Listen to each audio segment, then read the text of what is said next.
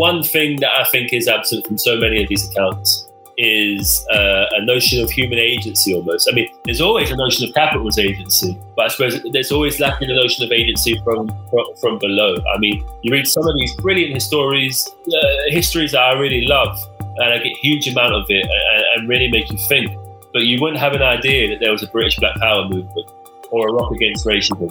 Uh, and I think we on the left need to recover some of those often uh, forgotten moments of agency, both explicit and subterranean, when we write our histories.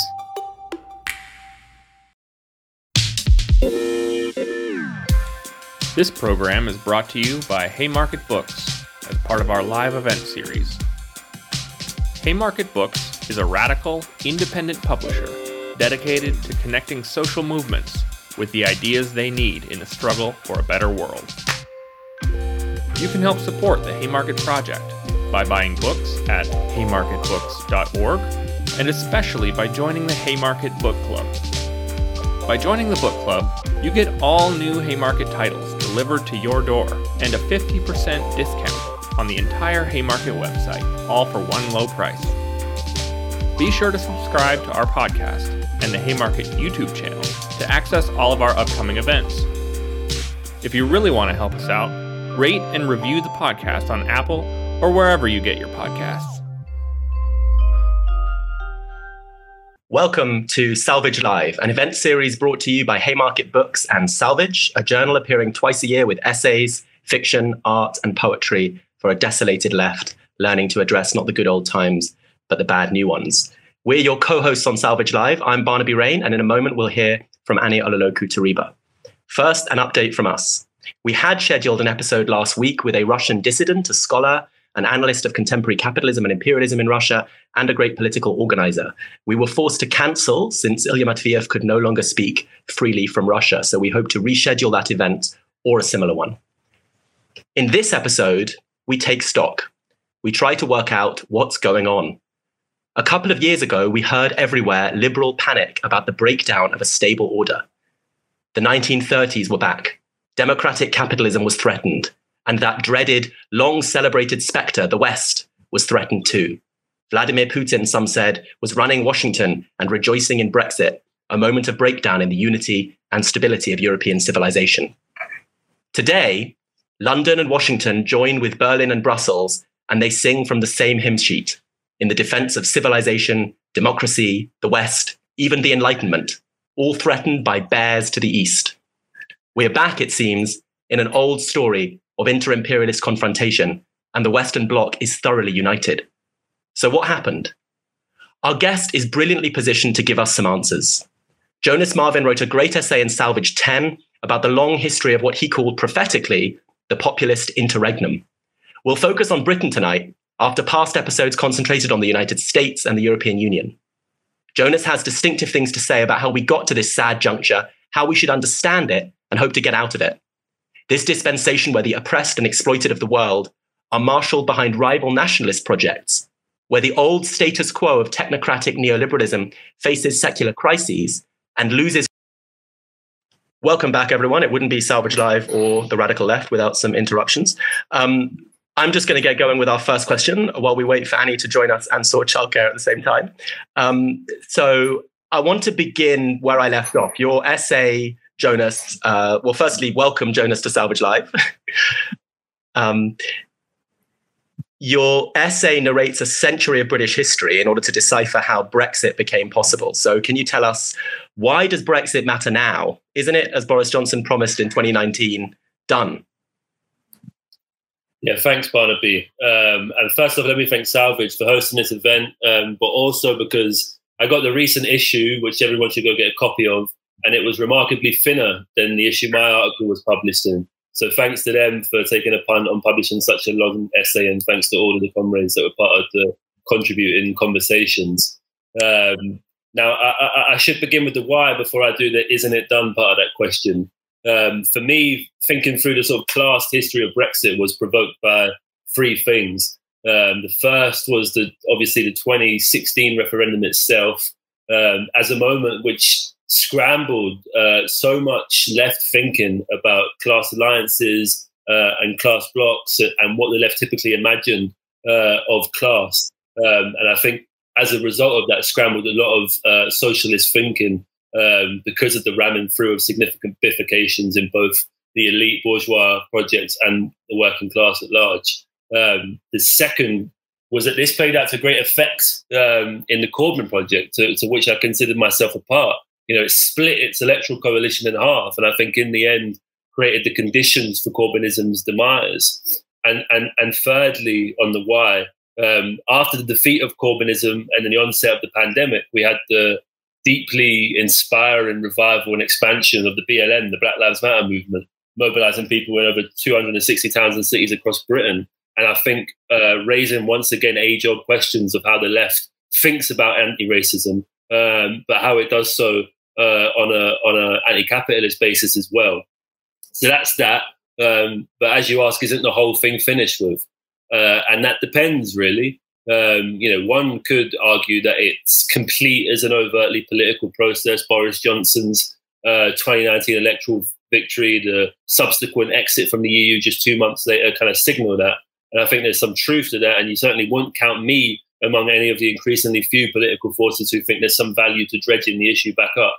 Um, but there is, of course, still much about the technical relationship which is up for grabs, technical quote unquote there, uh, regarding the relationship between the European Union as an imperialist trading bloc on the one hand, and the very real legacies of Britain's colonial relationship to Ireland on the other, for example. Uh, I won't pretend to offer any real insight into that. Um, I think the, the, the, critical thing for me uh, is that Brexit as a social and political process uh, typified and encapsulated the tendency towards uh, working class de- decomposition, a tendency that isn't finished and isn't final. You know, um, precisely because class is always being de and recomposed, technically, politically, socially, spatially, um, and yet the issue of how this inflects with nation, race, uh, are not gone away either. You know, we, we take two examples on this decomposition, recomposition thing. The first is the recent relative uptick in industrial action uh, we've seen on the part of workers in the context of a tight labour market, inflation, the rise of things like Sharon Graham's Unite leadership. This has a real influence on union wages, self organisation, and the like, uh, and contributes towards a process not of decomposition but of recomposition. It's a small increase relative to the decline we've seen over the past 40 years, but it's a real one nonetheless. A second example, however, is the Nationality and Borders Bill, this bill, which gives the state an inordinate amount of leeway to further and harass, uh, further harass and block refugees from entering the country, also puts existing uh, citizenship of millions up for grabs, potentially removed from the country without notice, subject to the state's whims on the ambiguous grounds of unlawfulness. As well as uh, being a deeply racializing bill in and of itself, re-identifying racialized outsiders and reanimating McCarthyite racialized tropes about Islamists and, and such and so forth. It also deepens Tony Blair and Theresa May's hostile environment, further stratifying the working class, of which racialized outsiders make a huge minority. So, in both of these examples, you see processes of Class D and recomposition, which found expression in what led to Brexit, but are far from done. And you can add to this things like the government's race commission, the authoritarian, racialized handling of the pandemic, um, there's a continued process of identifying racialized outsiders, and so much of the content which constituted Brexit remains, but just in a remarkably different moment to the one we were in in 2016. Thank you, Jonas. Um, so in your essay, you pose a pair of big questions for radical politics. So I want to treat them in turn. So first, you have the long history of Remain. How did a section of the multiracial working class end up lining up behind right neoliberal racists like Tony, uh, like Tony Blair and David Cameron, who authored so much hostility to Britain's uh, in Britain's border regime, and came to present themselves and the European leaders as champions and defenders of cosmopolitanism. And I think one really clear example of that is the idea that draping oneself in the European Union flag today is a symbol of anti-racism. And how did that happen? And what does this history about the politics of class, race, and, uh, and nation in Britain, uh, sorry, what does this history reveal about the politics of class, race, and nation in Britain? Yeah, thanks, Annie. Um, yeah, well, I, I, think it's worth beginning with what the turn to Europe was initially. Uh, it was Edward Heath, the Tory Prime Minister, that took Britain into Europe in, in 73. Um, you know, by the early 70s, global capitalism was in crisis. There was the OPEC oil shock, which had a dramatic effect on the global economy. And the British state was trying to figure out a path forward with both sections of the Labour establishment, but predominantly the Tory establishment, having long decided that the European Economic Community, the EEC, was the best path forward uh, for its future. Uh, ironically, in that referendum, you have Harold Wilson, Roy Jenkins, and the Tories all lined up on one side in favour of membership, with Enoch Powell, Tony Benn, the Communist Party, and various nationalist parties lined up on the stay outside. Um, so this referendum became a clear yes to EEC membership, and the case that was made by the business class against left and right nationalists was was pretty clear. Abstract questions of sovereignty, they said, weighed less heavily than the need to keep the lights on and food on the table. Um, in a moment which had experienced the biggest stock market crash since 29, a three-day week induced by militant miners, and fears of uh, national isolation, capital was able to play on fears of insecurity um, of course, for Capital itself, entrance into the EEC was one of its first steps away from the post war settlement and towards a more thoroughly pro business environment. It was instinctively a case made to deal with fears of inflationary pressure, of a resurgent left. Uh, and as the Europeanists would argue at the time, you know, sovereignty is that freedom. It's meaningless without power. I am not free to have dinner at the Ritz if I cannot pay the bill and they meant this. I really recommend everybody read uh, Rob Knox's brilliant austerity essay in Salvage, where he outlines the anti-democratic nature of Europe from the outset.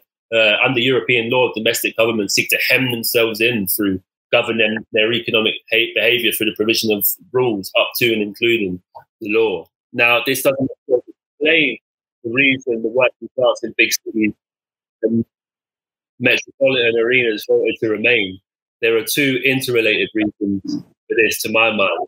Um, just to, so, on the one hand, you have the expansion of a, a whole new layer of uh, racialized insiders in local government. Uh, throughout the 70s, the British Black Power movement and other anti-racist organizations that defined their projects as socialist or anti-imperialist. The convergence of the 80s riots, Greater London Council anti-racism and models elsewhere similar to it around the country, and the defeat of the workers' movement recreated a social layer of ethnic minorities within the state, reproducing the state's prerogatives.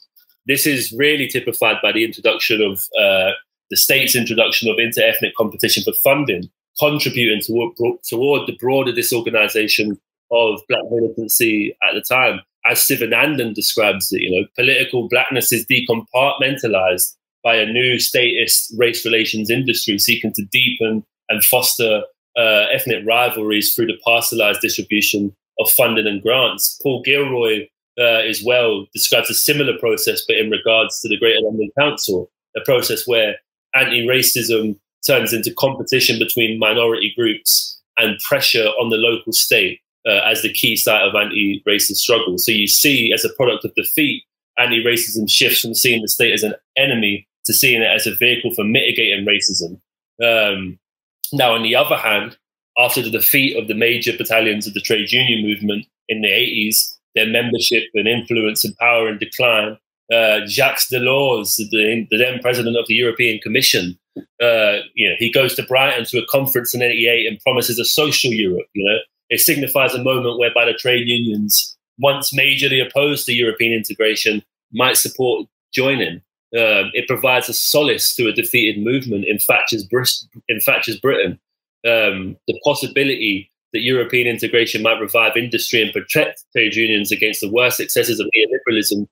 The then General Secretary of what was uh, what, what preceded the Unite Trade Union claimed Europe was the only game in town. So you can see the impact of successive working class defeats and the reorganization of the economy on a basis which undermined union power push these union leaderships towards a pro Europe position, just as they were acclimating themselves towards new, unfavorable industrial conditions. Uh, none of this, by the way, reflects the particularly progressive stance by the EU.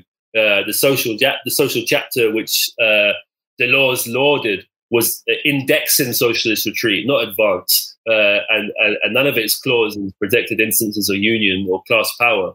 So, in both instances here, we have the defensive nature of the working class Remain. By any measure, most Remain voters have a more progressive attitude than their Leave counterparts towards multiculturalism, climate change, feminism, uh, lots of other things. But the sad reality that, for example, Jeremy Corbyn's uh, campaign to stay in the EU characterized standing up against racism and the erosion of workers' rights as synonymous with defending Britain's membership of the EU. That represented a, it represented a long, uh, deeply fermenting seismic shift in both anti-racist and labour movement thinking. You know, this anti anti-democratic neoliberal trading bloc fortified at the expense of migrants and refugees and responsible for pulverizing the livelihoods of workers across southern and eastern Europe had now become the apparent salvation of minorities and workers here. And this transformation not only signified a dulling of the horizons of socialists and anti-racists who once saw the common market and the state as an oppressor, but it typified their institutionalization. It typified defeat. Um, so this is, you know, this is a cleavage which had opened up out of the defeats of the 70s and 80s and found its final tragic but farcical expression in the notion that the EU was the last hope uh, of progressives. Um, yeah. Thanks so much, Jonas. And I think that gives us a really kind of detailed picture of how we got to where we are in terms of the kind of fra- fracturing left. Sorry, guys, we do have a cameo appearance from my daughter. Um, who's learning to clap. Um, all right, so I want to turn now to the lever. Um, and this is kind of two questions, really. So, firstly, I want to understand how it is that a section of the working class end up behind precisely the type of people who are happy and excited about destroying their communities. Uh, people like Johnson, like Farage, like Jacob Rees-Mogg, and champ- um, who not only champion the devastations um, of these communities, sorry, but were also chief architects of this destruction. Um, same question again, but put differently: What of like what kind of entanglement of race, class, and nation is at stake here, and how does it play out in the present? Yeah, thanks, Annie. Um, I, think the best place to start here is the nation itself. Um, you know, the the working class movement of this country has always had a contested relationship with nationalism. Um, you know, Satnam Virdee has written eloquently on a current of socialist nationalism which is always sought to redefine the scope of a national community, which includes some workers but excludes other. You know, one historic example of this is Jewish workers at the turn of the 20th century, resiliently militant against global and British capital, yet subject to attack uh, and exclusion within uh, native worker institutions. Um, this socialist nationalism, I think, finds its best expression within the primary political institution of the workers' movement, which is the Labour Party birthed out of the defeats of new unionism, the Labour Party, like much of the trade unions, found their influence growing as the the process of the Third World, First World War emerged, uh, where they were both seen as disciplinarian intermediaries between capital and the state on the one hand, uh, and the labour force on the other. And by nature of that social position, they negotiate compromises between workers and capital within the confines of the nation state. Uh, so this mediatory role as facilitators of class compromise inclines them, to, inclines them towards maintaining political order and economic stability, becoming capital's interlocutors as much, if not more, than they were Labour's representatives. And often in this process, what you see happen, which does not by any stretch explain anything uh, or everything, sorry, uh, is that the this this negotiated compromise within uh, a national container uh, often occurs at the expense of racialized minorities, be they militant Jewish workers at the turn of the century um, or the Grunwick strikers, for example, in the 70s. Um, so we have this dynamic in play. Uh, and then we have Labour's crowning moment in 45. The Second World War's ended. We're in this new, you know, what Harvey calls this Fordist Keynesian paradigm. Um, and there are two sides to this moment relevant for us, I think. The first is that it's a deeply national moment. David Edgerton talks of this moment as a crown in one of the British nation. You know, nationalisation isn't just a model of economic management here; it's a byword for the mode of politics, far more than any hint towards socialism, nationalist protectionism, a nationalist critique of free enterprise and national self-sufficiency by British campaigns and import controls arranged against even Commonwealth nations, national developmentalism and productivism organized around the second side of this process, which is the deep spatial equi- equilibrium national capital sought to foster in this moment through a process of uh, what Neil Brenner calls spatial Keynesianism, sort of mitigating uneven development through the construction of sort of planned urban and industrial networks. Now, this this post-war moment, uh, which uh, one scholar calls the supreme moment of proletarian whiteness, there's a there's a there's a massive spatial transition happening here. Um, this turn to the nation is deeply enmeshed in the decline of Britain's empire. You know, Owen Hatherley, in his uh, Ministry of Nostalgia, talks about the marrying of socialism with English identity through the process of wartime mo- mobilization. I think that's right, but I also think there's the reality that whiteness, this this this color coded racial uh, categorization, which is so constitutive of empire, also has its domestic modalities, sucking English workers into the scope of a national community whose interests were defined as contingent upon imperial hier- hierarchies, so then against things like anti colonial insurgency.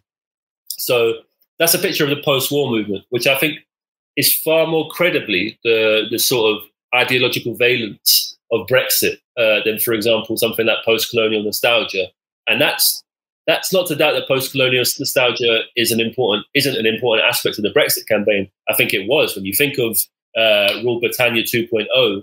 Uh, you know that expresses some sentiments of some sections of British capital, and it has resonance uh, amongst some of the, the Tory traditional petty bourgeois voter base, particularly in the English South. But I'm unconvinced it tells us much about the working class bit of that Leave vote. The reason for this is that I think the, the disintegration of the post war settlement and the arrival of what we now call neoliberalism had particular spatial and racial effects on creating the working class leave vote. On the spatial effects, as Thatcher increased her grip over the nation, uneven development becomes a necessary precondition for profitable capital accumulation. This, this emergent settlement rose through the confluence of a few factors the decline and restructuring of mass production, the rise of flexible production systems, the globalization and integration into European economic space, and of course the crisis of the Keynesian welfare state. This there's a new growth oriented and, and competitiveness driven uh, approach to urban governments, uh, urban urban governance, which resulted in sharp and uneven development as strategic locations and big cities become the predominant sites for transnational capital investment. So there's this. This results in you know accelerated growth in the English South, going hand in hand with industrial decline in the Midlands, South Wales, and the north of England. And this doesn't just begin with Thatcherism, of course. It's a broader economic reorganisation that you know has uh, initial uh, styles of reorganisation which begin under Callaghan with incentive shifting away from the Commonwealth uh, and but towards outsourcing, union smashing, increased unemployment, and particularly the EEC as a vehicle for economic revival. And this story was replicated across industrial regions most subject to Thatcher's bite, um, as huge contractions in unemployment and income preceded her clashes with class battalions like the miners. In terms of the, the process of racialization, um, I think we can identify a long arc um, which goes goes back much further than this, and it's difficult to, to compact these histories. Um, but I'll begin with the Enoch Powell's Enoch Powell's Rivers of Blood um, speech, in which he outlined uh, in several speeches around that period, actually, the terms upon which the post-war moment would unravel. You know, the, the, the gravitational pull of Powellism uh, as a current which diagnosed racialized outsiders as enemies of the state, insisted on knowing the numbers of migrants in the country, and waged lyrical assault on state management techniques, really had a dramatically strong pull uh, on labourism. But whilst Powellism had real material effects, emboldening the Tory anti-migrant bloc, sparking strikes and support, gaining a huge amount of broader public support, power was in many ways just a signifier and an interlocutor of a direction of travel which wouldn't just be taken up by Thatcher, Keith Joseph, and the New Right, but by Tony Blair too. Um, so you think, I mean, obviously, there's you know, there's lots of things to talk about in terms of Thatcher, the talk of swamps and migrants, her own policies towards migrants, uh, and her own uh, deep insistence on on knowing the numbers and, and knowing how many of these these racialized subjects would come into Britain and ruin the fabric of of British national life. Um, but so would Blair. You know, Blair and Brown conducted three critical processes of racialization with the, the war on terror and the domestic criminalization of the Muslim Muslim population, a reinvented and expanded asylum system, which sought to criminalize and harass asylum seekers. He characterized the riots in northern towns at the turn of the century not as a response to racism and a response to fascism, um, but as the product of Asian youth unchecked by British values. And he triangulated anyone to the right whenever they made racist approximations against migrants or minority communities. This was when Michael Howard said it's not racist to know the numbers. Well, then Blair says, well, here are the numbers. There hasn't been a massive increase. Um, so this government, which waged a legal war, sets up detention centres like Yarl's Wood, uh, is absolutely central to creating the conditions for Brexit. You know, these these multiple vectors of racialization that I'm talking about, organized and articulated by New Labour, really aggravated the disentangling of anti-racism and working class politics achieved under Thatcher. British values then become a proxy for reconstituting racialized outsiders and foreign interests against the supposedly conservative culture and values of the white English proletariat.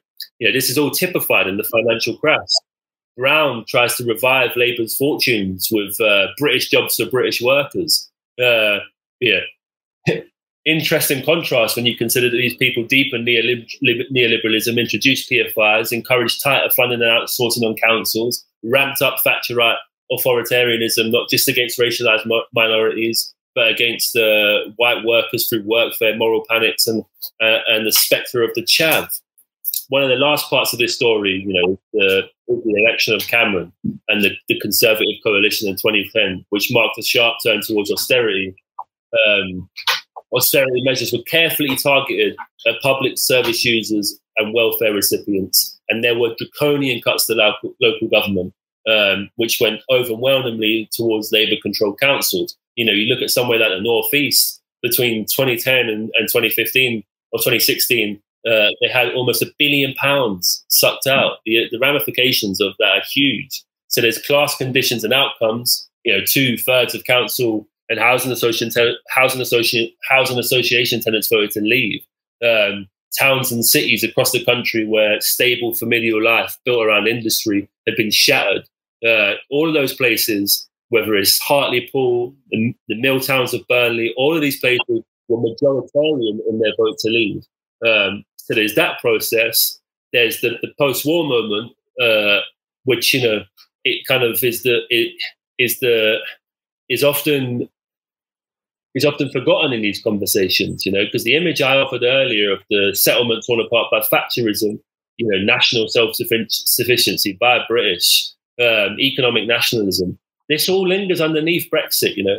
The remark in the it's something I say in the essay. You know, if you could look at all the John Harris, not a reliable commentator, I admit, but look at all of his uh, vox pops through deindustrialized Britain throughout the Brexit process, and you get constant refrains of "we used to make things." And I think that speaks to this. You know, this melancholic harking back is not for a post-imperial past necessarily, necessarily, but a national social democratic one where there was still some promise of an e- economic and social security and where there was a, a type of national class politics. And of course, thirdly, there's the influence of anti-migrant racism. You know, the, there's no point beating around the bush here. 33% of Leave voters said that exiting the EU offered the best chance for the UK to regain control of immigration and its own and its own borders. 62% of Leave voters thought immigration was a force for ill. Uh, this spectre of the migrant as an economic, cultural, social threat has always been a feature of working class politics competing with things like proletarian internationalisms. And as long as the nation is the racialized territorial form through which economic life is organized, political struggles unravel and global conflicts are fraught, will always be uh, a racialized outsider. But of course, these things are aggravated um, by uh, politicians and political actors who routinely uh, talk of, um, you know, the, the, the language of a limited and, and sometimes scarce national pool infringing on the rights and living standards of the culturally conservative working class. Labour and Tories do, do this all the time, and it's a deflection. Um, you know, Virdee's notion of socialist nationalism here is taken to its extreme. As Brexit, you know, it really is what happens when even the socialist component of that tendency is remolded around far more co- thoroughly compromised, racialized, and neoliberal conduits. If you're enjoying the Haymarket Live series, You'll also be interested in a new book from Haymarket, Angela Davis, an autobiography. Featuring a substantial new introduction by the author, Angela Davis, an autobiography, is a classic account of a life in struggle. Angela Davis has been a political activist at the cutting edge of the black liberation, feminist, queer, and prison abolitionist movements for more than 50 years.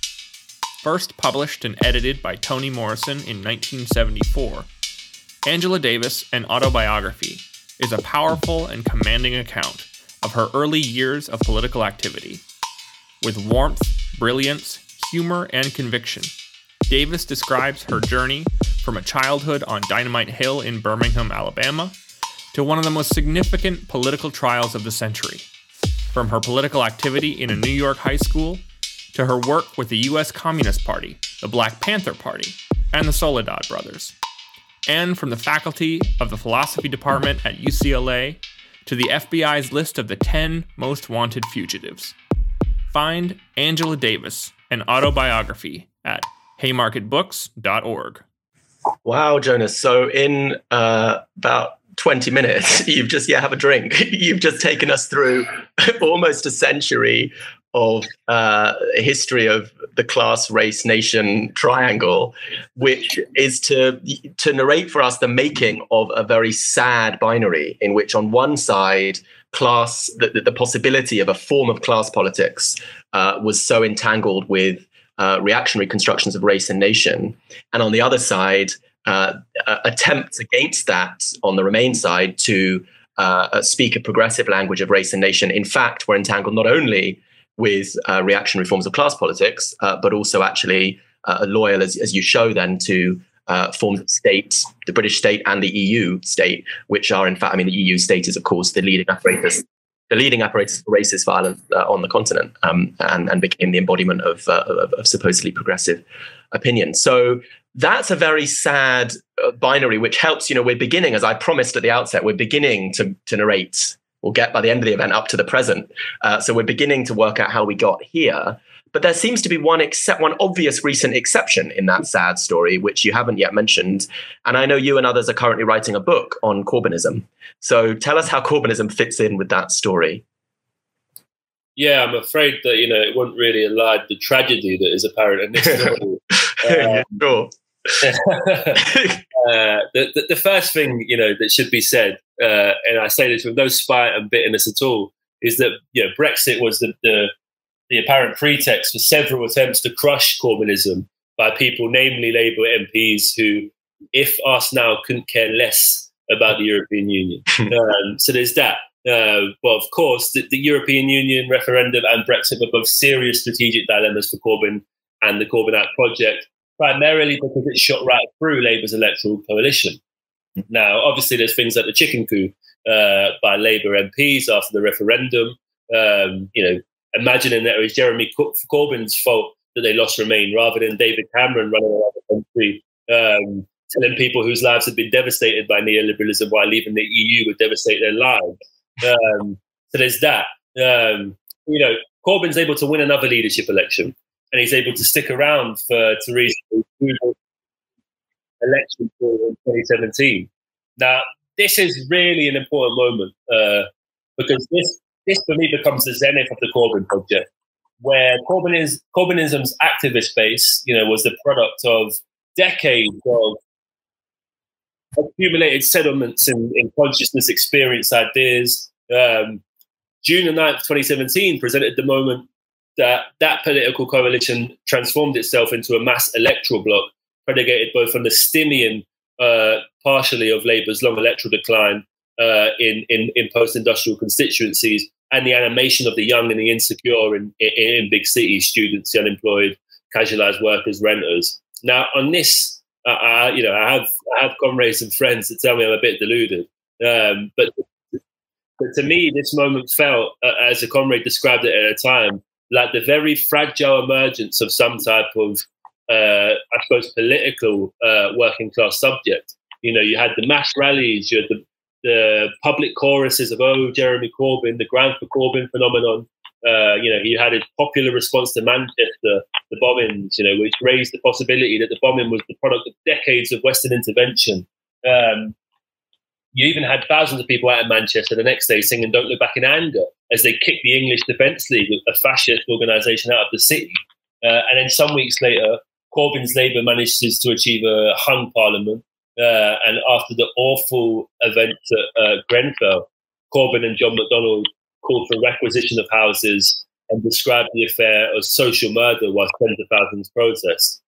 So there's this, uh, and you know, maybe I am prone to exaggeration about this moment, but I think it was a really important and educational moment. Uh, you know, where you felt like there was the tremors of something, uh, something different. But by 2019, the process of the leadership it, of getting tangled up in these negotiations over Brexit, parliamentary manoeuvres, and internal ran- internal wranglings. So Brexit kind of transformed Corbyn from radical outsider, uh, a man of the streets, if you like, into conventional politician, and all and all that I talked about just there seemed to vanish. And this absorption was compounded by the leadership's eventual U-turn and support uh, for a second referendum. Uh, you know, spurning working class leave voters and one of the few practicable democratic decisions uh, older workers in particular have made in decades. You know, in this instance, Corbyn appeared just like the rest of them. Um, so no wonder then that one of the most vociferously pro-worker programs in history is rejected. Uh, a, a, Labour Party turns that turned their noses up at the referendum vote in 2016. It's not just that it couldn't be deemed trustworthy, but it just looked like the same old promise-breaking Labour Party. And after years of austerity, years of neoliberalism, with few victorious struggles to speak of, it should have shown absolutely no one that slave of older workers would choose the sort of vengefully tangible option to leave the EU over a manifesto of policies that recent history had unfortunately given them little reason to believe would ever materialize. Now, was this inevitable? Uh, it's possible that the process I've described earlier in the essay might have set in motion uh, a half century of class decomposition, insurmountable by any form of left electoralism. But I still think to this day it's the case that the, period after 2017 represented a moment of leverage, potential opportunity, and, and definitely contingency um, that could have been embraced by the pro- project um, if it had committed itself, perhaps not to something super radical, but you know, some kind of soft Brexit, some kind of reinstatement uh, that breaking of, breaking of breaking from its hesitancy over anti-racism, which it hadn't committed to enough thoroughly, um, and tying those things to packages that you know would empower and empower working class people. The fact that it didn't, I think, spoke to the obvious electoral fragilities that we all see. Um, but I think also a reluctance to jeopardize the, the, the, the parliamentary Labour coalition and repeat the I, I, personally I think empty spectre of SDP Mark II. You know, and what happened, I think you see I think you see so much of what typifies the contemporary labourism, you know. Events outside Labour such as Brexit just become unwanted appendages, uh, a series of troubling quandaries hampering the real tasks of, of, of socialism. Uh, opportunities others might embrace are curtailed because of the difficulties they pose for labourist calculation and that means failing, crucially, to navigate the difficulties of working class decomposition and recomposition. And that's the problem that in that moment, Boris Johnson had no trouble exploiting.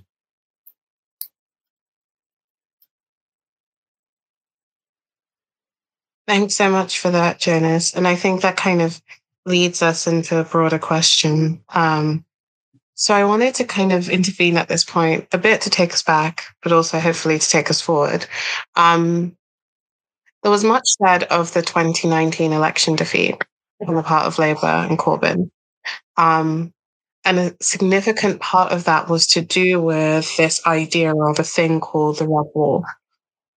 And so much dissect, so much has been dissected of this red wall, and the idea behind it is that Labour has essentially lost, quote unquote, the working class. And I'm just thinking about an analysis which came from a very unlikely source, which is um, The Economist who make the argument that, um, well, first of all, the kind of diverging cost of living in London or urban areas in the UK versus these kind of suburbs. Of course, these areas are significantly poorer, but that money goes a significantly longer way, right? Um, and I'm kind of pushing, being pushed to think, sorry, writing being dealt with, um, being pushed to think about the kind of common sense that we've been given. This idea that home ownership makes for conservative voters and that home ownership on its own terms makes for conservative voters. I guess the, the question that I'm trying to tease out of this is that, sorry, the question that I'm trying to tease out of this is um, what do you think of the kind of uh, shifting contours through schemes such as right to buy, help to buy, etc., um, and the impact on the sorry political landscape of Britain. Sorry that came out. So I hope that made sense. Sorry that came out so jaggedly. That made perfect sense. You have nothing to apologise for whatsoever. Um, yeah, um, yeah, I, I, I, see what you're saying. I think the there's um, an analysis that, that, that, that goes something like um, asset price inflated home ownership has recomposed sections of the working class, uh, making them far more dependent on, by sections of the working class, I mean owner occupiers, people that own their home uh, but don't rent it out. Um, so, you know, this asset inflated home ownership has recomposed sections of the working class, making them far more dependent on the stability of the housing market and more inclined to vote for things like Brexit or Boris Johnson or right wing pro stability parties. Uh, now, that with many things, um, I think there's undoubtedly some truth to this picture. Um, you know, there, there, there is a disdependency, for want of a better word, between sections of the electorate and policymakers who seek to stabilize the housing market as it currently is. Um, but this this process also has class iterations and, and geographical mappings. You know, if, if you own a house in Merthyr Tydfil, parts of Stoke-on-Trent, parts of Bradford, uh, Durham, parts of it anyway, your house isn't going to be worth much at all, let alone subject to massive asset price inflation like it would be in Oxford, Hampshire, or London. Um, then there's the issue of right to buy and its long effects. You know, the biggest impact of right to buy was not to dramatically transform the scope of ownership in Britain. It was to foment a huge wealth transfer from social housing stock to private rental stock, massively bolstering the scale of land landlordism. Um, now, this is a massive problem, obviously, especially for those of us who live in big cities with soaring rents. Uh, and you know, and this is another side of the the, the working class remain condition. You know, this is the this is one of the big things that working class remain voters have to confront. Um, but I mean, I, I'd spent most of my life until recently in London, where you'd be lucky to get a room for six hundred quid. Uh, but even now, where I live in Leeds, uh, the average rent in the last two years has doubled uh, to to about 600 quid. Um, so we know that problem. We, we, you know, we know we have to confront landlord power, although it's not easy and it's not going to be easy. Um, and we know it has generational manifestations as younger workers, unless they're lucky enough to get some inheritance, um, they're unli- unlikely to get on the housing market. However, for thinking about older workers in these uh, in smaller industrialized towns and cities uh, that we've been talking about in terms of leave, um, of course, there are landlords there, um, but uh, you know, we're not. When you get past that bit of it, we're not talking about people who live off the value of their household necessarily. I mean, we haven't seen massive shifts here, right? Owner occupation has only increased seven percent since 1979. Um, so you know, what what am I saying with all this? It's a bit all over the place. Uh, I suppose I'm saying that whilst I think home ownership can be a real factor in class composition, that you know the, the atomization, the the individualization, the, the tendency to remove people away from collective action because they've got this massive mortgage payment. Uh, I don't think it, it's necessarily the, the, determining factor in comprehending uh, working class support for Tories in, in, in 2019 or, or, or elsewhere. I, mean, I think that you know there, there are political contingencies um, which which have animated other processes of decline, which we've talked about. Um, there is, of course, this this other big question that the left needs to ask itself.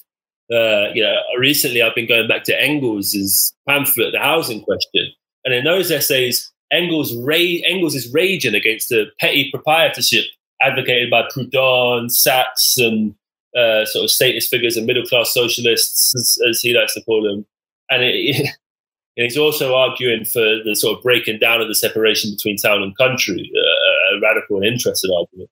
Uh, but the, the, the left has to re-answer for itself the housing question, and it has to re-answer it in the context of mass home ownership and deep-seated uneven development.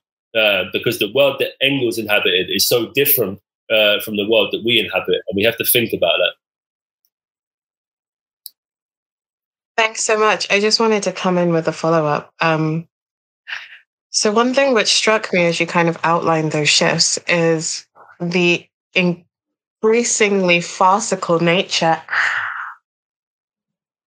One sec, I'm being. All right. The increasingly farcical nature of the idea of home ownership for our generation, right? Mm.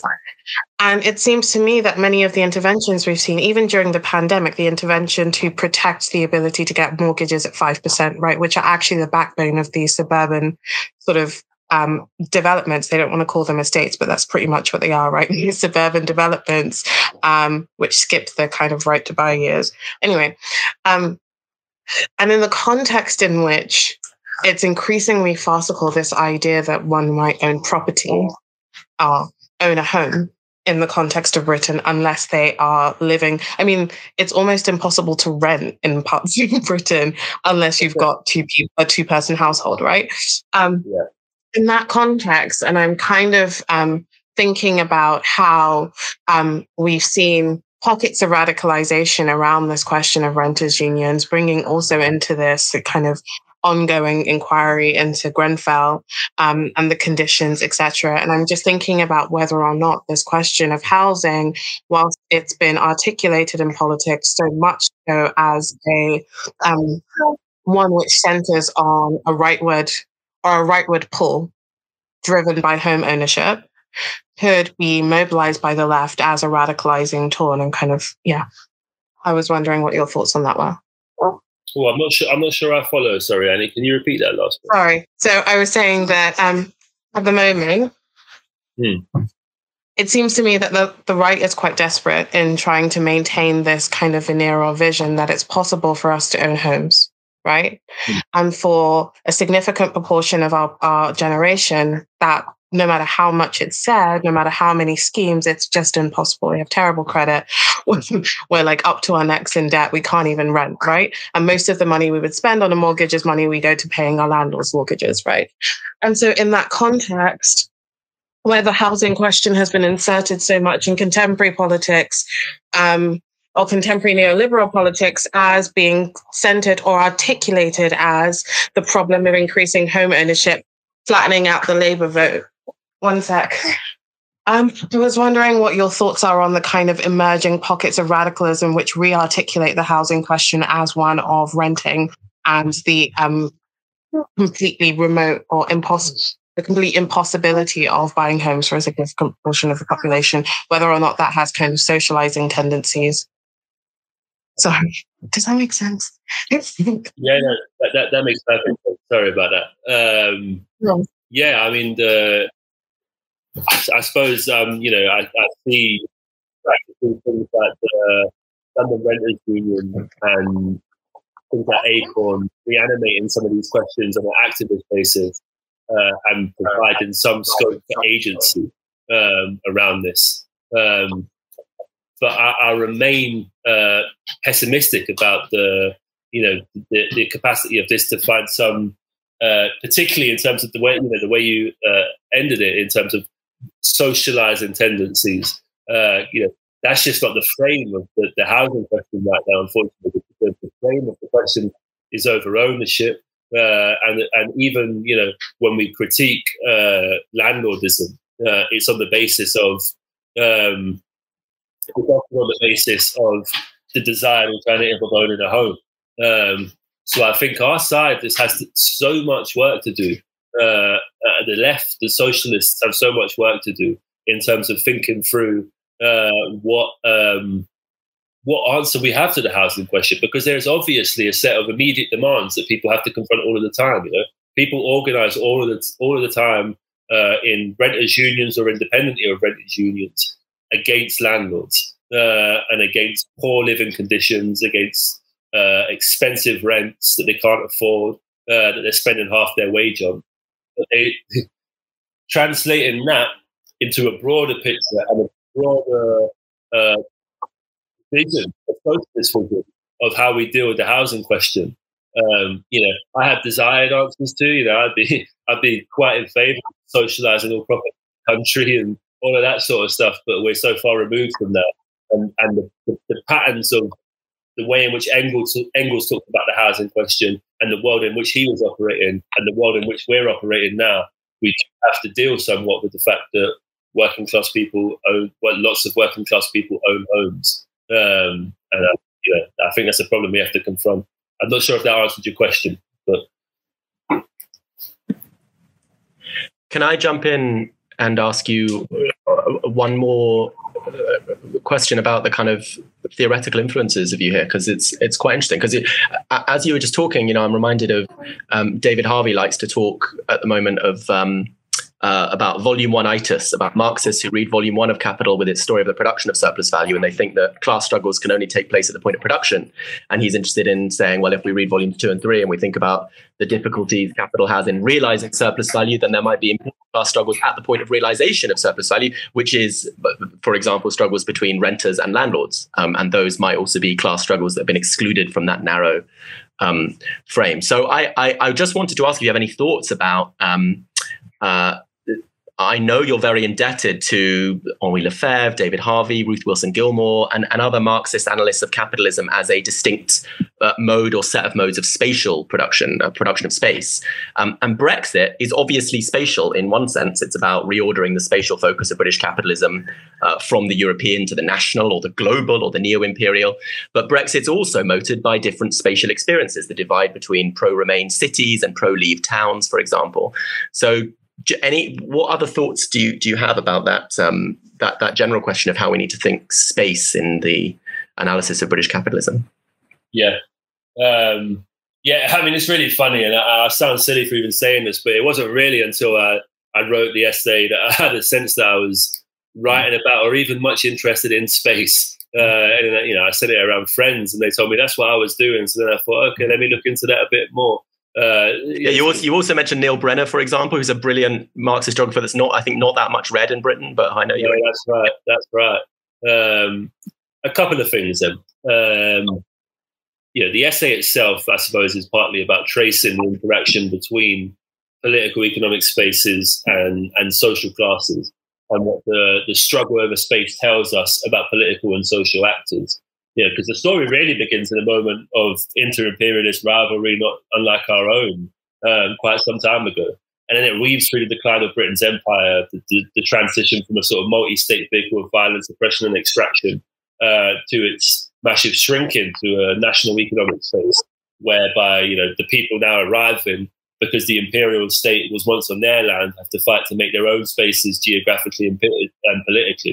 Um, and so it's about what scope there has been for racialized minority workers to build some class unity with white workers, and to what extent that has been massively inhibited by uh, capital's reorganization of space, either indirectly or directly. You know, I think here about the disempowerment of municipalism as anti-racism becomes enclosed within the the, the, the municipal state, um, but also it's in the aftermath of a massive reclaiming of the streets by black and Asian working class people in the early 80s. You know, I think about the way in which regional class actors, be they the sort of red citadels of left mu- municipalism, um, striking miners, uh, linking up with striking miners and, and, and anti-racist movements in places like Bradford, and how these form tentative lines of unity which are uh, uh, eventually overcome uh, and defeated by reorganizations and confrontations over space by capital.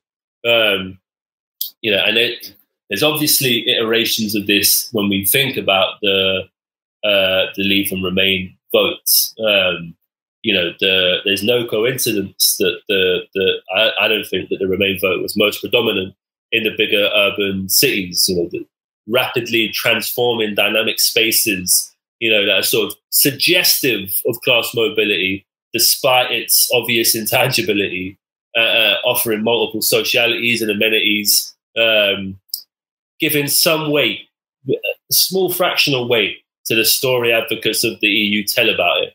uh, you know, the, vision of a particular kind of cosmopolitan existence, unconstrained by borders of passports, uh, and open to a, a, multitude of possible experiences. Uh, you know, is an image that chimes with, say, London's picture of itself. Even as property developers, landlords, employers discard the possibility of its realization for the overwhelming majority of its inhabitants. Um, now, of course, there's the other side of the coin in many leave voting seats, where the, the experiences of decline, degradation, abandonment, um, and, and, and not the huge, rapidly transforming shifts you see in the city. Uh, Owen Hatherley's got a comment um, about this from a while ago, I think, where he, he, he talks about Corbynism being more popular in the cities because so many of its residents see change happen all around them all the time. So the capacity for change seems more possible. Uh, I, I, think there's something to that. Uh, I think that needs to be explored a little bit more. Obviously, that's a deeper point about the the, the, the built environment. Um, so there's that. Um, then there's the transitions in space, uh, which should be obvious. You know, the fact that centers of, of accumulation that might once have had whole life worlds built around them in the north of England, um, for example, um, parts of South Wales, um, but you know have, have, been decimated, and then more newer globalized centers of accumulation emerge, congruent with more urbanized city spaces, more integrated into European space. Um, and then the then there's the issue of what this all means now. Um, you know, I'm I'm uh, I'm quite fond of Harvey's notion of time space compression. You know, he used to talk about the transition from Fordism to flexible accumulation in terms of an increased rate of exploitation, the expansion of digital technologies, and the growth of new, uh, expanded, and shifted global markets. Um, I think we have to think a bit about that analytic today. Um, you know, we experience, we're experiencing a new moment of flux and transition uh, to which we're not sure the outcome. Some talk about the end of neoliberalism, others talk about deglobalization. I'm not sure. I don't have the answers, but I do know that space is absolutely critical to that story um, and rethinking um, people uh, like uh, Lefebvre, like you mentioned, um, bringing in thinkers like Ruth Wilson Gilmore, um, for example, uh, I think offers us a bit of a way to sort of concretely animate some of Marx's categories, as you alluded to, and give some life to them. Okay, well, great. And since I was on a roll with space, I'm going to move from space to time because um, I want to ask about uh, the verdicts on, and this is a last question from me, and then I know Annie wants to, to bring us right up to the present. Um, so I, I, just wanted to ask about the verdicts on British history because I can't escape it because I'm uh, I'm struggling to write a PhD in it, and I, I want to ask you about some of the verdicts you give because especially you mentioned David Edgerton earlier. Um, and the, the influential account developed on the New Left in the 1960s by Perry Anderson and Tom Nairn um, has recently come under very spirited criticism from Edgerton. and Edgerton pushes back against their miserable picture of Ukania, of Britain held back from modernity by the enduring power of its aristocracy. And he stresses instead the distinctive nation building project of British social democracy. You've got a lot of sympathy with that Edgerton position in your essay. So could you tell us a bit more about that and about why it matters? Uh, yeah. Um, no, I mean, I don't want to disappoint people, but you know, I'm, I'm, not a historian, so I'm not sure I add anything unique to this conversation. Um, but there, there, there is a great deal of value to what both Nairn, Anderson, and Edgerton contribute. I think. Um, I think Edgerton's rise and fall of the nation uh, paints a far more compelling picture of the shifts in scale, state space, and transitions from empire to nation than the Nairn Anderson thesis really allows. I think, if anything, the sort of story of declinism that they have, uh, I, I, think develops a fairly determinist arc where there's, there, there, are a few transformations and the variations of British capitalism. Um, you know, and then you have the neoliberal period, and declinism seems appealing as a story again because, well, let's be honest, Britain is now a nation in decline. Um, but I think why it matters is because like why it mattered to me in terms of thinking about Edgerton's work is because actually that made me think through Brexit a lot more seriously. That made me think through the both the spatial uh, and the national iterations uh, that define Brexit and define the terms of the the, the working class leave vote. Um, But um, in regards to Nairn and Anderson, and in terms of the way they think about it, um, I just don't. I just don't think the sort of narrative of declinism has always been uh, the case. Um, I think it removes the space for variation, um, and I think Edgerton has had a, a, massive influence on the way that uh, I think about British history. But I think that I think that he should have a massive influence on the way that other people think about British history. That said, um, there are aspects of the Nairn Anderson thesis which are extremely important, um, both at the level of grasping labourism uh, as a national political tradition, which seeks to, you know, Tom Nairn, Tom Nairn talks about the nationalisation of class. Um, so there's that, but there's also a tradition which runs short of even European social democracy. Uh, that's that's labourism, I mean. Um, so, and on that latter point, I think I think uh, you know I think they point to something very real, but in some respects, I think it, they get it the wrong the wrong way around. Uh, the non-historian says uh, because I think the symptoms of uh, Labour's economism and, and, Fabianism and all of those sorts of things, I, I remain unconvinced that they're not the products of a stolted, incomplete uh, bourgeois revolution strangled by uh, the remaining aristocracy. I, I, I, don't sympathise with her on everything, but I really agree with uh, Ellen Meiksins, Meiksins Wood on this. I, I, think it's much more the case that the contemporary labourism, the, the, the, the, modalities of labourism, its conduits are the result of one of the most complete uh, bourgeois revolutions to occur. Now, there's a little bit more to this, um, which is where I think Perry Anderson really had David Edgerton's number in his recent contribution is that I I don't think uh, Edgerton necessarily has a conceptually tight idea of the nation. Um, I think he, uh, you know, that transition from empire to to nation really needs to think about, be, be thought about a lot more, and it needs to be thought about not just in the context of nation building, but in the context of uh, racism and racialization and I, and I, and I think that's lacking a little bit. Um, I think he, he, underplays the role of finance in the neoliberal transition just a tad. Um, and I think there's lots of important ways in which racialization structures Blairism and New Labour um, that are absent. You know, the massive erection of uh, asylum uh, regimes, voucher regimes, the dispersal orders, the Yarl's Wood, all of that sort of stuff. Um, and the relationship between that as process of racialization and then um, things like I mentioned earlier, Gordon Brown's uh, appeals to nationalism after 2008. One last thing on this, by the way. Uh, yeah, as I said, I'm neither a trained nor accomplished historian. so one thing I think that is absent from from from but but one thing that I think is absent from so many of these accounts is uh, a notion of human agency almost. I mean, there's always a notion of capital's agency, um, but I suppose there's always lacking a notion of agency from, from, from below. I mean, you read some of these brilliant histories, uh, histories that I really love, and I get huge amount of it and, and, really make you think. But you wouldn't have an idea that there was a British Black Power movement or a rock against racism. Uh, and I think we on the left need to recover some of those often uh, forgotten moments of agency, both explicit and subterranean, when we write our histories. I hope you will soon be writing yours, Jonas, despite your claim to be a historian. Sorry, I'll hand over to Annie. Thanks so much. Um, so I'm going to do a huge pivot, though I do want to come back to some of those themes a bit later on. Um, I'm going to come to a really big question, um, and one which kind of in thinking about Brexit and the EU seems especially pertinent today.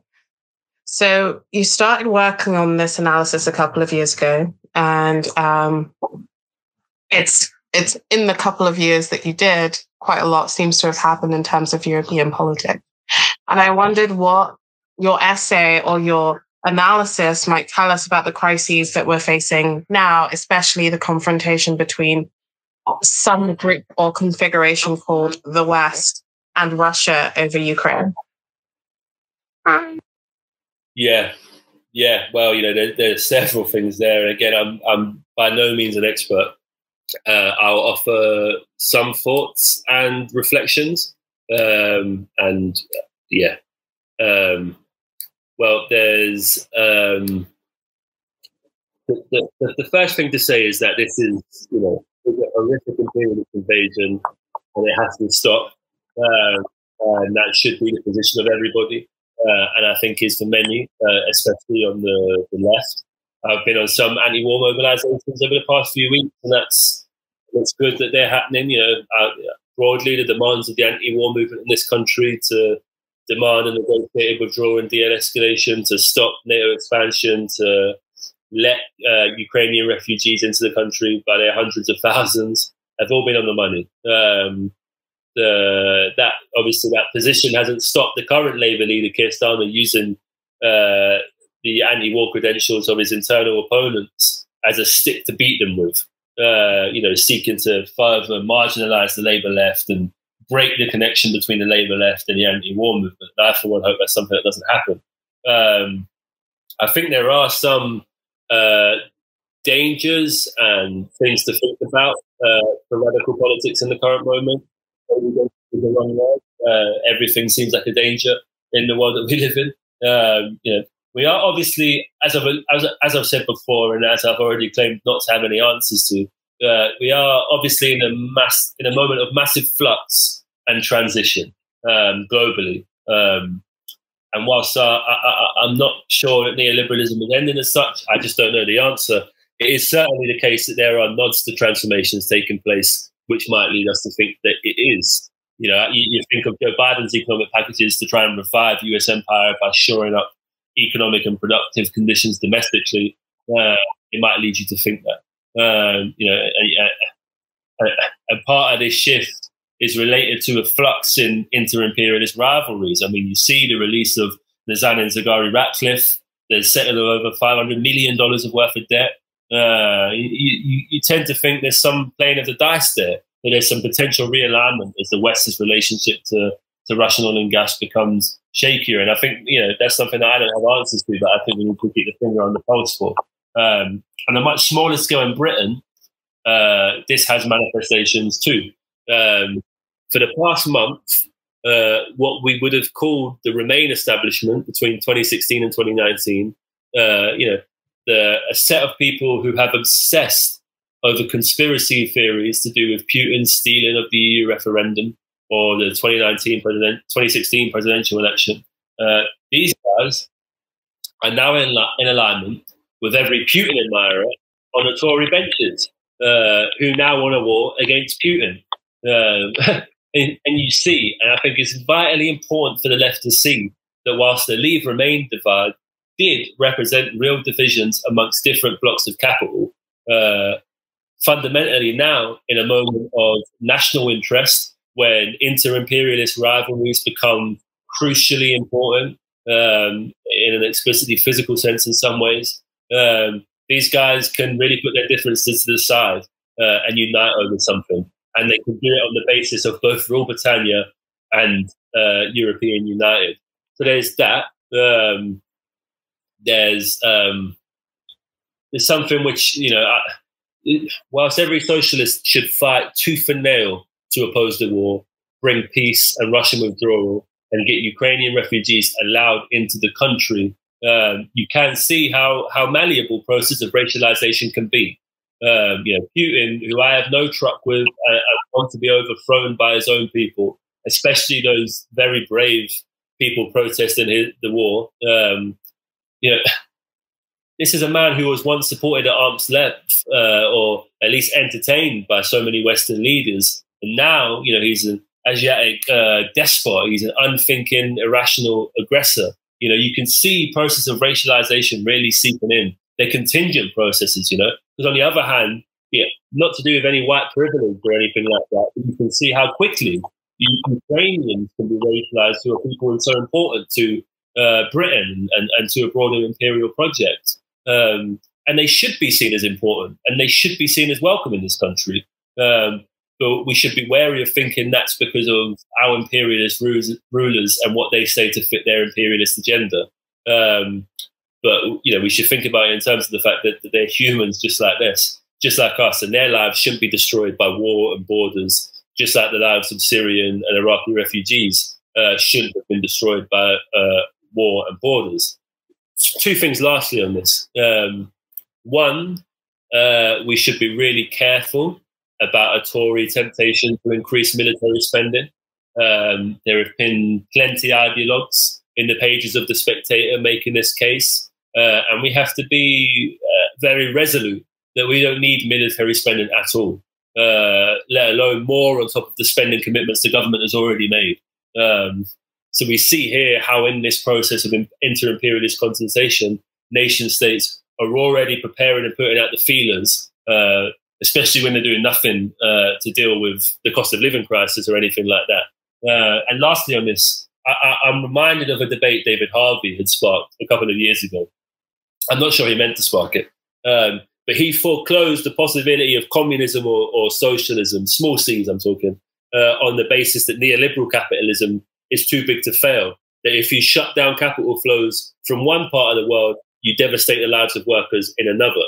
Now, I didn't necessarily uh, agree with his dismissal uh, of communism for all sorts of reasons we, we won't get into now. But when you look at things like sanctions, uh, which will hit uh, Russian pensioners and manual workers, people not responsible for the war, uh, that question is is very real. You know, if it was ever in it, it's been taken out of the left's hands. You know, it, it poses to us things uh, that we need to think about in this moment of massive flux that we're in the middle of, because it perhaps uh, signals the terms upon which a new period and a new moment is being constructed. Thanks so much, Jonas. I kind of want to kind of, I kind of want to pick on one thing that you talked about, and I think this kind of ties a few threads together um, from the incredible breadth of analysis you've given us tonight. Um, uh, I've been thinking recently about Stuart Hall's essay on new ethnicities mm-hmm. and the turn to thinking ethnicities um, instead of race. And oh, sorry, in the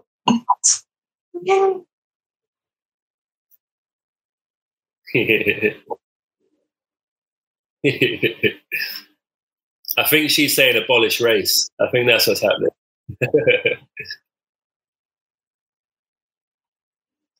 that was not intentional and that was her. All right. So uh, I'm kind of thinking um, about how ethnicity seems to capture something that race in the common lexicon does not, but probably should, in terms of the cultural, political, spatial contours of how identity is constructed. When you think about the racialized outsider in the British context, that is articulated through all the data that we gather through the language of ethnicity, right? Mm-hmm. And so um, I'm kind of thinking about where next. Um, where next in the sense of like what conditions we're going to face, but also where next in terms of how the left ought to articulate itself or re examine some of these questions which we seem to think of as settled. Um, so I guess the question I'm trying to tease out. Always trying to tease it out, never fully formed. Um, the question I'm trying to tease out here is in every kind of articulation we've seen of the contemporary conjuncture. We've seen, as you argue, an entanglement of race, nation, and capital, right? Um, and so, as we kind of move forward from this, if you want people to kind of take one thing away about what questions the left should be asking or trying to answer, um, what would that be? Never, never small questions on uh, Salvage Live. um, questions that the the left should ask itself. Um, I mean, uh, one thing to one thing that I often think about is the how can you escape the nation? How can you escape the nation form? Uh, the, the nation form is the, the very thing upon which uh, political conversation, uh, class struggle uh, in some respects. It's the very it's the very modality through which struggle takes place often, uh, and and through which so much of the questions we've animated tonight um, talk about. And you know, I consider myself someone to be an internationalist, uh, as Salvage and and you guys do too. Um, but we really have to think about how we how how we how we can escape the nation uh, form, I suppose, is a broader question in terms of you know how, how can we affect that socialist transition, but how can we uh, escape uh, the nation as a structuring element of our politics and as the way that we do politics? Um, you know, for for so much of the left at the moment, I think there's such a contentedness about the nation as a structure and form of of politics, um, and I think we have to figure out a way to do that. Um, I mean, the, I think about so much of the the, the anti-racist mobilizations that we've seen over the past few years, um, and there's an argument to say when you see, for example, England playing in the Euros and all of the racist abuse that people like Bukayo Saka and uh, uh, uh, and Rashford and all of these guys got, um, that the, the nation form is so easily the form upon which anti-racist politics manifests. Um, you know, it's restricted into those forms just like other politics. Uh, and I think that's true to an extent. Uh, how could it not be? Um, but there are so many other instances. Grenfell, like you mentioned earlier, Manchester bombings, the Black Lives Matter movement. Um, and, and, we have to figure out a way of injecting a politics that transcends borders, um, not just throughout those struggles, but much more importantly throughout broader class struggles. Um, I mean, uh, for example, today, I don't know if anybody saw, but there was a massive stacking of ferry workers. Um, and I'm sure there'll be an argument in that struggle um, about foreign workers and, and whether it's the responsibility of uh, foreign workers or whether there's uh, foreign workers stealing our jobs uh, and all of this sort of stuff. And I think the left has to find a language and a way of speaking of anti-racist class unity. Um, I don't think we've done that uh, for a while. We've had moments where um, we, we've come close to doing that, um, but I don't think uh, we've done that for some time, uh, and we need to revive that. Um, and we need to we need to revive the organizational forms in which that might you know take some um, take place. I suppose um, you know there are, there's there's plenty of good anti-racism taking place across the country, um, but I think we need to find a way of of an umbrella almost that, that brings things together, uh, not in like a organizationally misplaced way, but in a way that brings that together and makes it a more effective movement that confront uh, that can can confront um, some of the issues we face. Um, there's some other stuff, you know, to to to, to, to um, what Annie said. Um, I think about the the the, the cost of living crisis. Um, I mean, this is just going to be a massive hit. I mean, we, we talked a lot about rents throughout this entire thing. Um, but when you see a massive rise in your energy bills combined with your rents, you know, we're going to have to find mechanisms and ways of of organizing to confront that. You know, obviously there's an effort to make that the responsibility of, of, Putin uh, and the war in Ukraine now, but we have to find ways of dealing with that. Um, and there's something there's something that I've thought about a lot recently, um, which is the I don't know how many of you managed to listen to the Trojan Horse Affair podcast, um, which documented uh, outrageous racist uh, moral panic against Muslims in Birmingham and, and, the involvement of Muslims in the education system and stuff like that. Uh, I managed to use that as a linchpin uh, for sort of underlying and and and and emboldening the broader attack uh, on education. Uh, you know, Gove was a was a crucial was a crucial interculator for both of those things as the, the Minister of Education at the time. Um, and I think one of the things that we really have to deal with, and that concerns me and runs throughout all of my concerns in, in, in thinking about Brexit and what created Brexit, is the idea of this moral panic, this idea of this ideological displacement. Um, and we have to we have to really look how we can get ahead of that. Because I don't think we ever have. Um, they're some tentative answers. Thank you so much. I um I have a follow up. I, I want to get also to one uh, question that we've got some questions coming in on the chat from from people watching. Um, so I want to start by uh, getting your view on one of those, and then as we finish out the event, um, I, I, just have one last question to kind of bring us to a close. Um, uh, so, so first, uh, uh, as briefly as you can on these questions, comrade. Even though we keep asking you huge questions, um, but uh, we have a question from Colin Wilson, uh, our comrade in in Britain, who asks, "Where does Brexit leave the Tories? Thatcher put together a coalition with business. Most business supported Remain. Johnson said, "Fuck business." What class forces do the Tories represent now? Mm.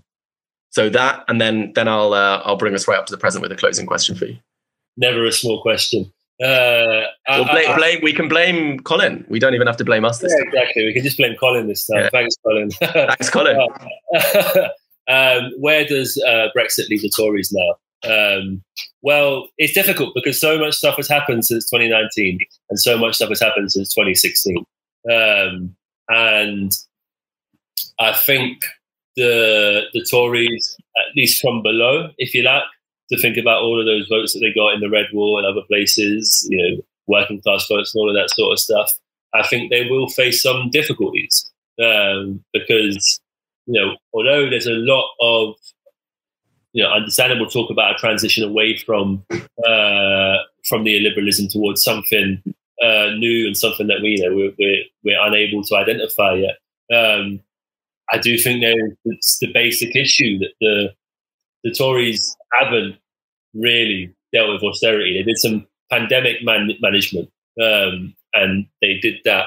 Um, they did that on, on, on quite a, a, radical scale in the in the history of the last forty years. Um, but there's still a, a, you know, there's there's still a difficulty they have when they're orchestrating the cost of living crisis, um, when the effects of austerity are still existent and haven't been dealt with.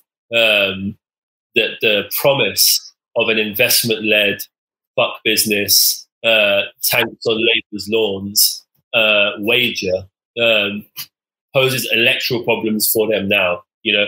And this is a process in flux, right? Because you have uh, things like the, Teessides, the Teesside Tories, uh, who have you know nationalised an airport, uh, have plans for green regeneration uh, and new jobs on that basis. You know, there's a, there's a fight within the Tories itself, uh, and I don't think that you know there's a fight between Johnson and the Treasury, for example, and I don't think that's uh, that's met its full fruition yet. I don't think Brexit is the determining factor in this situation. Is the truth. Um, I think we've to some extent uh, moved beyond that. The modalities of Brexit that were mobilised into 2019, I think, are the will be determining them for at least their electoral prospect electoral fortunes. Um, but that being said, um, you know, we're in this moment of flux, uh, and it's difficult to know to what extent, um, you know, because I had, I had, I had considered that the, the capital had basically uh, gone in the end in line with Boris Johnson's broader project by 29 by sort of 2020 2021 2021 and dealing with the pandemic um, you know, the, the Brexit question has subsided um, to some extent. Um, capital at large has gotten what they wanted. Um, I'm not sure. I'm not sure what this new set of fluxes and transitions um, that we're experiencing now leave us with, leave and leave the relationship between the working class and Tories and capital and the Tories. Um, but I, I don't think it's the same Brexit dilemmas that we were all foreshadowing. Okay, so now to come right up to the present. Um, you said a moment ago that we struggle to find ways to escape the nation form as socialists and have struggled to do so since its post 1945 global ubiquity, very late. Um, uh, but you know, anti-colonial radicals struggled uh, with it, and, and, socialists in the metropole did. Um, I was struck as you were saying it that the European Union was for some people of the left uh, especially after the decline of the rival models of global governance in the Bretton Woods Project and in the Warsaw Pact, the European Union represented some attempt to move beyond the nation form. Uh, and yet you show, I think, quite politically importantly, uh, how it was always entangled with a with a different vision of uh, uh, post-imperial um, orientation for British capitalism and nothing sort of emancipatory about it. Um, when we spoke yesterday to prepare for this conversation, you said something very interesting, I thought, about the relevance of your analysis for today. You said um, this is a moment in which people who supported the EU as a progressive bastion now find themselves, some people on the left, like Paul Mason, for example, now find themselves lining up again behind the EU um, in a developing inter imperialist clash. Meanwhile, the leading representatives of the Leave campaign, who we were told a moment ago were fascists, uh, are also the, the chief prosecutors and cheerleaders of that inter-imperialist clash, people like Boris Johnson and all the, you know, so, so we now hear from liberal leavers about Arron Banks and Nigel Farage being soft on Putin, but actually the leavers who matter, the people who are in the, today, the people who are in the cabinet, Boris Johnson, Priti Patel, Jacob Rees-Mogg as an important Leave outrider, Rishi Sunak, uh, they're all cheerleading for this uh, uh, for this kind of inter-imperialist clash. So um, if Leave and Remain are not a, a very good binary for thinking about our politics today, uh, what is? That's my last question for you, Jonas. um, what is? I, I, mean, within that particular paradigm, you know, I think to some extent, you know, the class needs to take a, a, a real precedence. You know, I mean, all of the people that you've spoken about and referred to there, and all of the blocks that they represent, are united by a particular class position. Uh, and I, I, never think the left should uh, stimulate uh, or, or, or, move away from that. Um, nation is another one, right? All of these people, to some extent, are committed to Europe or Britain's uh, expansionist imperialist ambitions.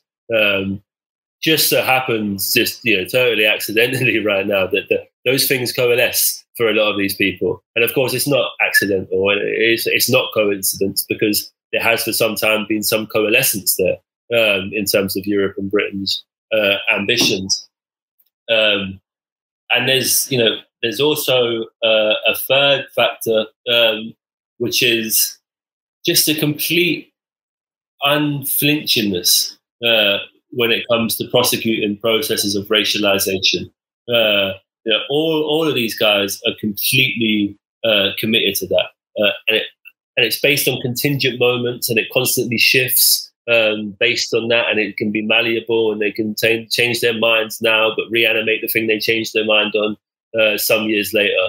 Um, but the, the nation racing class are always things that these guys are, are willing to, to, to mobilize and to push um, in the in it when when it when it when it when they feel like it really. Um, so I think that's something to think about. But I also think we need to think about how we can push forward a new internationalism uh, and anti-racism and class politics in a new moment. And you know, I don't have the short answers to that, um, but I think that that should really be the priorities of the, the socialist left. Thank you so much, Jonas. So, a history, a long history of class politics in Britain that leaves us, as people were left a century ago, in that moment of the left, the Second International, with uh, a need to reinvent uh, traditions of internationalist politics capable of being genuinely emancipatory and not lending support to any imperialism, and also uh, capable of um, uh, uh, analyzing the challenges of their moment, not just as often we remain stuck in moments of the past. So, that's extremely helpful. Uh, this has been Salvage Live. Thank you, everyone, for joining us. And uh, uh, we hope to see you again soon. Thank you, Jonas. Thanks, Ellie. Thanks for listening. If you like this episode, subscribe to our podcast and to the Haymarket Books YouTube channel, where events like this one are hosted live. And don't forget to check out haymarketbooks.org.